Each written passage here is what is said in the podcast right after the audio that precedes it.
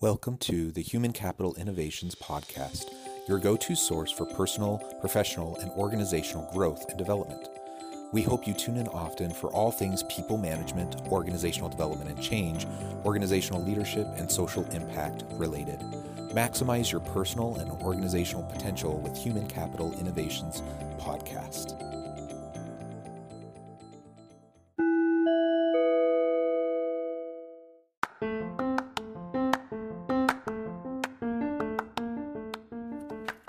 Welcome to the Human Capital Innovations Podcast. In this HCI podcast episode, I talk with Vicky Oliver about expecting widespread post pandemic job hopping and what to do about it.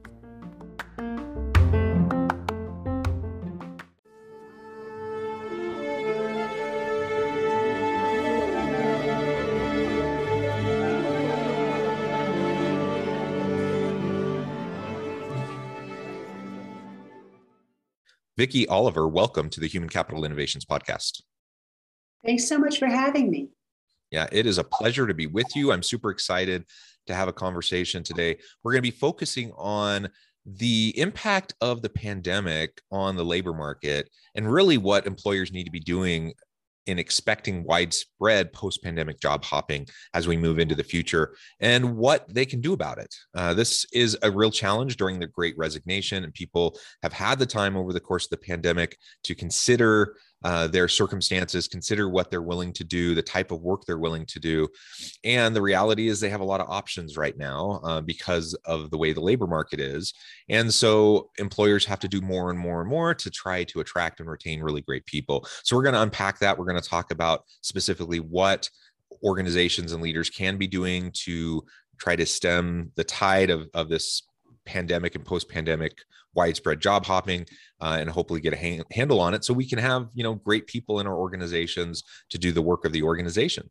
As we get started i wanted to share vicky's bio with everybody. Vicky oliver is a leading career development expert and multi best-selling author of five books including 301 smart answers to tough interview questions named in the top 10 list of best books for hr interview prep 301 Smart Answers to Tough Business Etiquette Questions, and Bad Bosses, Crazy Workers, and Other Office Idiots. I love that title, by the way. She's a sought after speaker and seminar presenter and a popular media source, having made over 900 appearances in broadcast, print, and online outlets. And you can find out more about her at vickyoliver.com. Uh, Vicky, again, it's a pleasure to be with you. Anything else you would like to share with my listeners by way of your background or personal context before we dive on in? Uh, first of all, thanks so much for having me. Thank you for that very generous introduction. Um, sure, I used to be in the advertising business. And when I was in the business, I started by noticing two things. Uh, people had no idea who I was when they would walk in for an interview, and they also had no idea what ad, the ad agency was or what our clients were. So I decided to, uh, I, I thought about a hundred times, you know, I'm going to write a book about job hunting. And then one day I wrote that book. And that's my background. I put my real email address in the book so that people could contact me with any questions that they had if 301 didn't cover it. And I heard from readers all over the country, and that informed the research for some of my other books. So that's my little bit about my about me. Yeah, that's fun. That's a really cool background. I appreciate that. Uh, and yeah, I think w- we all have a book in us and or maybe multiple books in us and that's great that you were able to share all, all of your years of experience um, to help other people and other organizations all right so let's dive on into the topic for today maybe first you can frame up for us a little bit uh, building on what I said in the introduction about the current circumstance that we find ourselves in uh, during this pandemic and as you know, I would like to say post pandemic, but we're not really there yet. Um, and we have a new variant that people are grappling with. So, so we're still in the middle of it. But you know, with any luck, we'll we'll start to emerge. And we've already seen some big implications for the labor market uh, during the last twenty plus months. Um, so, what can you tell us, you know, in terms of framing that up? Right. So, basically, for over a year and a half, most work has gone remote which means a lot of things. First of all, workers don't have the commute that they used to have, right? They have more time to think, I would say. And because of that, they don't have the commute there, they don't have the commute back, they don't have the grind, you know, at the actual physical office. They don't have their boss uh, looking over their shoulder as much. Uh, they don't have the water cooler conversation to distract them. And so as a result, I look at it as uh, people have looked internally and asked themselves how happy they are at their current jobs. And a lot of times the answer is that they're not that happy. And it could be for many different reasons. It could have happened, you know, way before the pandemic. Then the pandemic struck, which might have made job hopping a little bit challenging at first, right? But then day after day, rolling in, you know, from their living room to their home office uh, to work, they had, I think, more time to think and consider whether or not they actually like their jobs. Do their own values align with the values of a company? And if not, you know, what do they want to do about it? And as a result, I mean, maybe partly because of the pandemic, there's this pent up need on the on the part of workers to leave, you know, and it's called the great resignation. And everyone now is sort of thinking like, what could I do? Am I being paid enough? Am I happy enough? Am I being rewarded enough? You know, what else can I do? Also, I just want to make this point. Um, we have been forced to learn technology in a way that we never had to before. We have had to step up, you know, and learn new technology for us. Like, how do we do Zoom meetings? You know, how do we deal with each other remotely?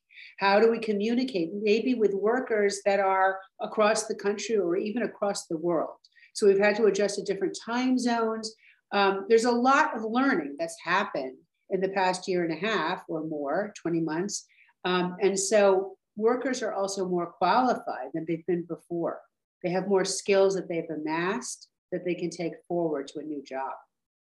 Yeah. So with all of that, it create uh, creates the conditions uh, for tremendous opportunity for employees. And and as you said, in the early days of the pandemic, we saw huge levels of unemployment, not just in the US, but around the world, uh, as organizations were grappling with closing down their physical spaces. And um, you, you, mentioned how so many people are working remotely. Um, and certainly within the knowledge economy, knowledge workers uh, have gone largely remote or hybrid. Um, but there's still, you know, lots of frontline workers who have to be in person, uh, and organizations had to grapple with how to deal with that and to keep them healthy and safe. Um, so in the early days, yeah, it, it was uh, we saw steep declines uh, and employment in the unemployment rate um, rose dramatically. But over time, that kind of leveled off, and we started to see um, job gains coming back.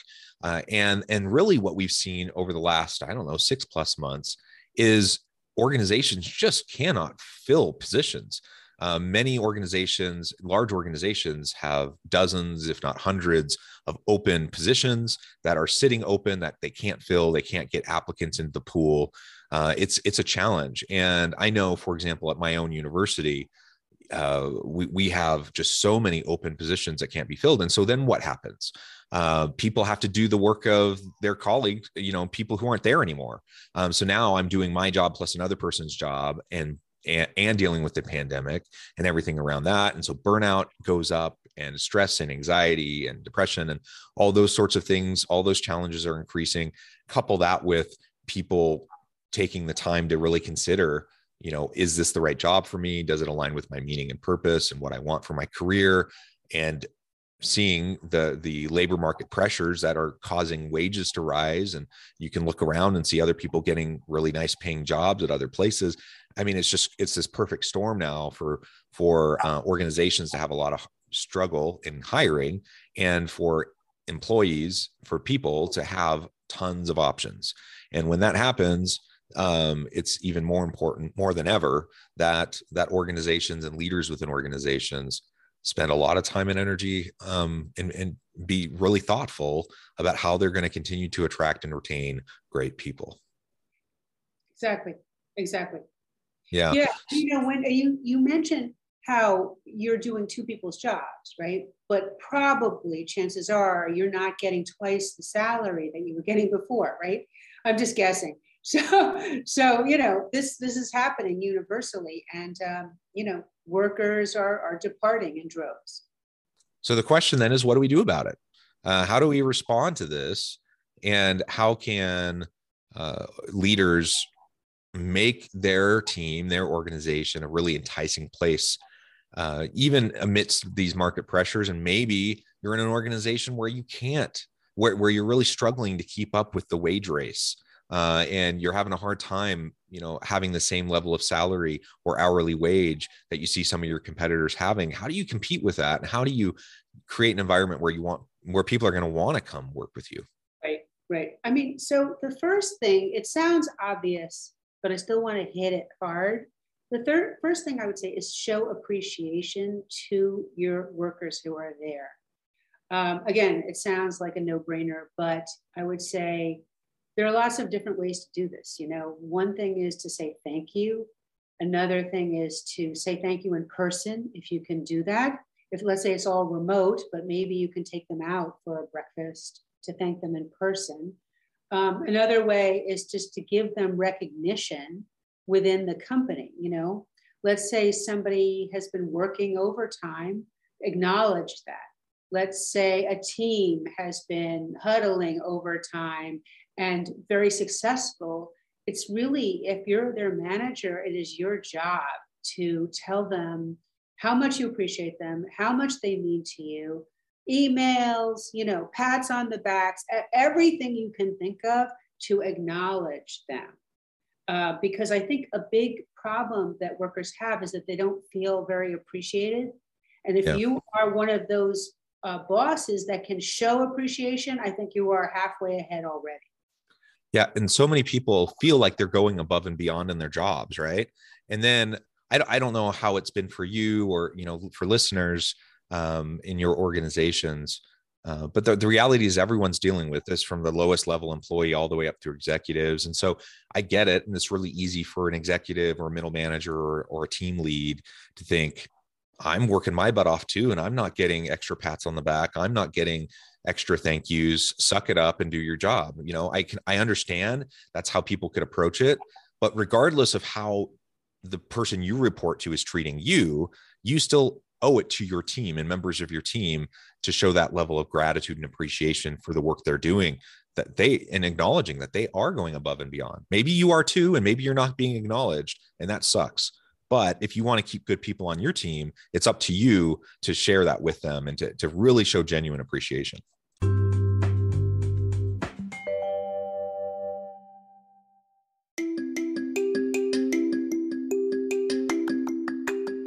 I'm excited to announce the publication of my new book from HCI Press, Bluer Than Indigo Leadership The Journey of Becoming a Truly Remarkable Leader.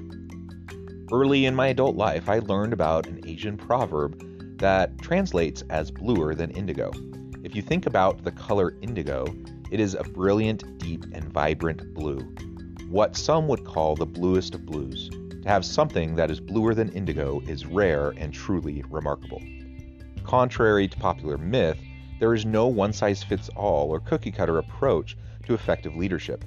There's no silver bullet, no secret sauce, no go to model that will solve all of our problems.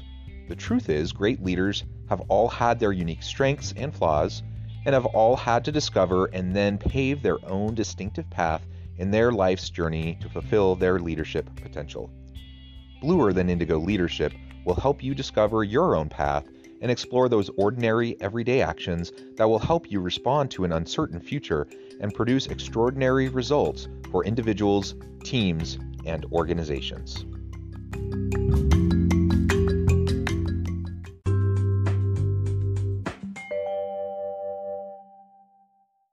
Yeah, and I mean, traditionally, uh, there have been a lot of surveys that uh, show that workers they appreciate pats on the back you know even as much as a raise sometimes even more so if you just keep that in mind, that not everything is monetary, and uh, sometimes you can just go a long way by, you know, employee of the week, you know, win of the week, like this person, and putting it in writing, putting it in email, you know, um, letting them know that you care. So that would be like the first number one thing that I would think of for doing. I mean, the second thing is that I would try to think hard about how to inject two things um, into the culture now. One of them I would say is a spirit of play. And another one I would say is a spirit of camaraderie. And both of these things are going to be more difficult in a remote environment or a hybrid environment. I mean, there's no question about it. If you're meeting in person, it's much, much easier to have a party, you know, to do something fun, to take the day off and, you know, go on a mission retreat, those things. But if you are in a remote environment, having anything be fun or feeling like teamwork is going to be much, much harder. And I think, you know, you need to brainstorm on it and use your imagination and ask the ask the people who work for you if you need to what can we do you know so that our meetings are more fun and more entertaining? Because to the extent that you can simulate play and make work fun i think you will retain people more. Yeah and fun it can mean you know lightheartedness and people just feeling comfortable enough to to tell jokes and to just be vulnerable with each other. It can mean, you know, having that ping pong table or the hockey table that you take a break and and go and have a little bit of fun. It can mean that, but but largely what we mean when we say having fun at work and make creating an environment of laughter and fun is a, about just having an environment uh, where people feel like they're connecting with their meaning and their purpose uh, and where they're energized because of the work that they're doing you, if you're in an environment where you get to try new things, where you get to experiment, uh, and you feel safe enough to do that, where you're not going to, it's there's no punitive kind of uh, environment around that. Uh, that becomes fun, especially when people are doing the work that they're already passionate about. Uh, and so, just lean into that, leverage that, and and you can unlock a lot of hidden potential within your people. Right. I mean, I think that one thing you can do is you can have teams, you can make it competitive, you can have silly rewards. You know, there's a lot of things you can do that will emulate play, that will make people sort of lighten up. And usually, when people are more relaxed, better ideas come out of them too. So it's not like you're wasting time on the play portion, you know, you're just creating an environment where people can stretch and throw out ideas and feel like they're actually having fun at the office, you know? And I'm just saying it's harder on Zoom because we're all in little square boxes. But if that's the case, maybe you need to do a breakout room, uh, you know, mix it up a little bit. Or you can start by having an icebreaker. Like instead of just launching into the meeting, you know, boom, it's 9 a.m., let's launch into the meeting you could say, you know, I would like to hear what everybody did over the weekend, or, you know, what books are you reading, or something like that, just to broaden it and have people feel like, oh, I'm a human being. My bosses care about me. You know, they care about me outside of this square on Zoom. Yeah, I think that's right. Um, so, we absolutely need to create an environment uh, where people feel like they can can experiment and have fun and, and just be engaged. Uh, we absolutely need to be showing gratitude on a regular basis to our people. Uh, what are some other things that we can do as we're trying to attract and retain the best talent uh, amidst this really tight labor market? Well, I would say, um, you know, to focus on your employees' experience. And by that, I mean their current experience like are they happy? Are they enjoying the work?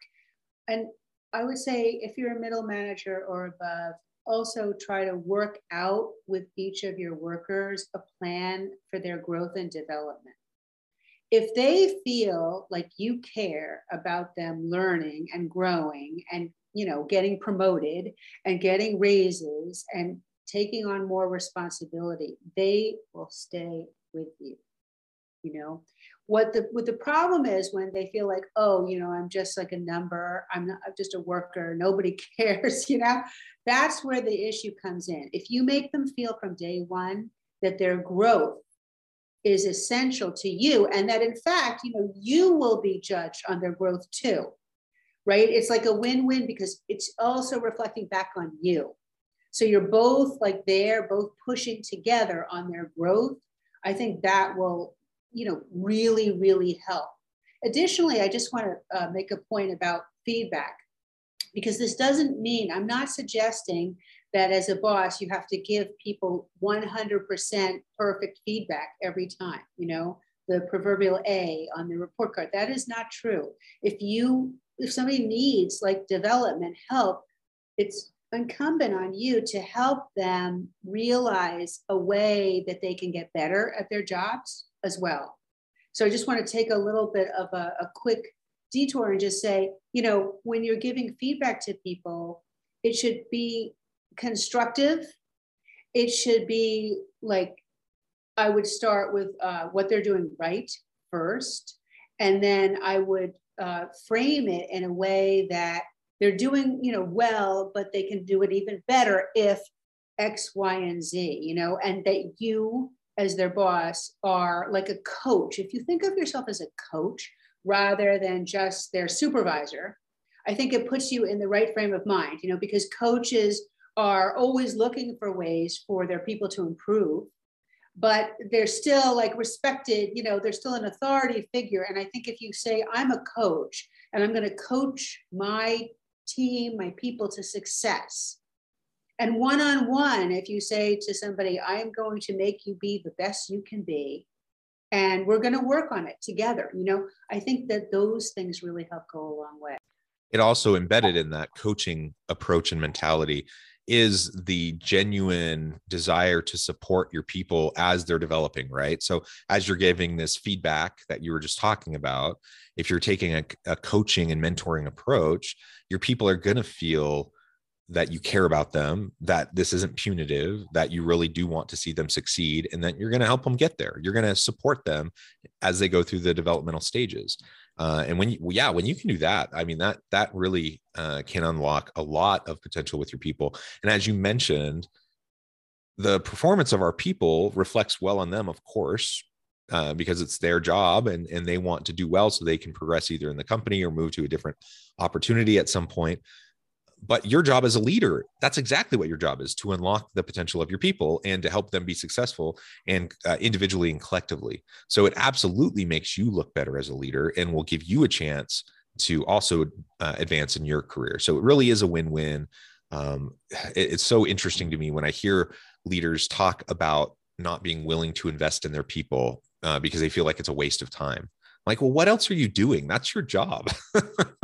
And if you're not doing that you're going to have poor performance and lo and behold you're you're not going to look like a very good leader. Yeah i think that's an excellent point. I also wanted to kind of hit that word mentor a little bit uh, harder too because i think that typically workers feel like they wish that their bosses would mentor them their direct supervisors would mentor them and sometimes they feel frustrated that they're not getting the attention that they need. But another thing like if you have a lot of people working for you another thing you can do is you can encourage them to find a mentor within the company somebody in addition to you so that you don't feel like oh you're always burdened with all the mentoring. Like let's say you you know you have 25 people working for you you can encourage, you could even, if you wanted to, develop a mentoring system within your team or your company. And I just want to say, mentor does not have to be somebody older, somebody who makes more money. You know, it can be somebody of any age, and colleagues can mentor each other. I mean, it's really like what is a mentor? A mentor is somebody who cares about someone's development, who isn't competing with them personally, you know and who will just give them great advice, I think. So if you if you feel burdened and you're a boss, I would say try to think of a way to match up your people with a mentor or even an equal of theirs where they can talk to each other about any issues that they might have, you know? I think mentoring, like in companies where there are mentors, people are much happier and I think with a little bit of ingenuity and imagination, you can figure it out so it works for your people too. Yeah, I completely agree. Well said. Well, Vicky, I'm noticing the time and I'm going to have to let you go here in a few minutes. This has been a really fascinating conversation with lots of good ideas. I think that'll be very helpful to listeners. Before we close today, I wanted to give you a chance to share with listeners how they can get connected with you, find out more about your work, and then give us the final word on the topic for today. Okay, thank you so much. Uh, my name is Vicky Oliver. You can get in touch with me at vickyoliver.com. It's pretty easy. It's Vicky with a Y, oliver.com. It talks about my books. Um, they're available on Amazon and other places where books are sold. Um, and as a final word on it, I would just say, you know, put yourself in the other person's shoes, you know, put their Cole Haans on or whatever shoes they're wearing today, sneakers, you know, Nikes. Think on if you were working for yourself, what would you advocate? You know, be think of yourself as the perfect arbiter of what a great boss is and you're an ambassador for your company. You're the boss of bosses you know? And think of yourself that way and just try to grow as a boss. And i think you will. Yeah i think so too I love it. Thank you, Vicky. It's been a real pleasure. I encourage listeners to reach out to get connected, find out more about what Vicky can do for you. And as always, I hope everyone can stay healthy and safe, that you can find meaning and purpose at work each and every day. And I hope you all have a great week.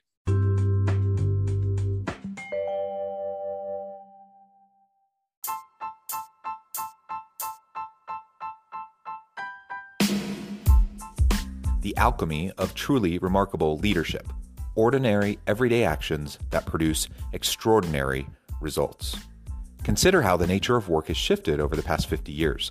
With increased globalization, rapid technological advancement, and the shift in economic composition, the average job of today looks very different than the average job of 50 years ago. What will the jobs and organizations of tomorrow look like? Moreover, what does this all mean for organizational leaders? What are the core competencies and capabilities of organizations and their leadership that are prepared for continued disruption and geopolitical and socioeconomic shifts? Regardless of what the future holds, increasingly, leaders need to be socially minded, data driven, decisive, champions of talent, and disruptors of the traditional notions of leadership, teams, organizations, and work. The alchemy of truly remarkable leadership will help you to explore your own leadership competencies and capabilities and consider ways to apply and implement them into your workplace and personal life.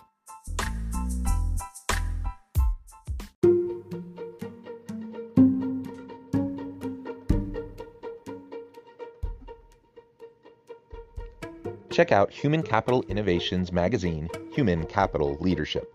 Human Capital Leadership is a free, interactive e magazine with the mission to help individuals, leaders, and organizations find innovative approaches to maximize their human capital potential. We publish issues quarterly in August, November, February, and May. Take a look at the latest issue and let us know what you think.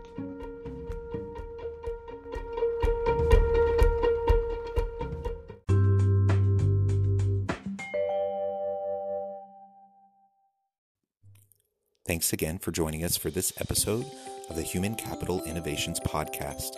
I hope you stay healthy and safe and that you have a great week.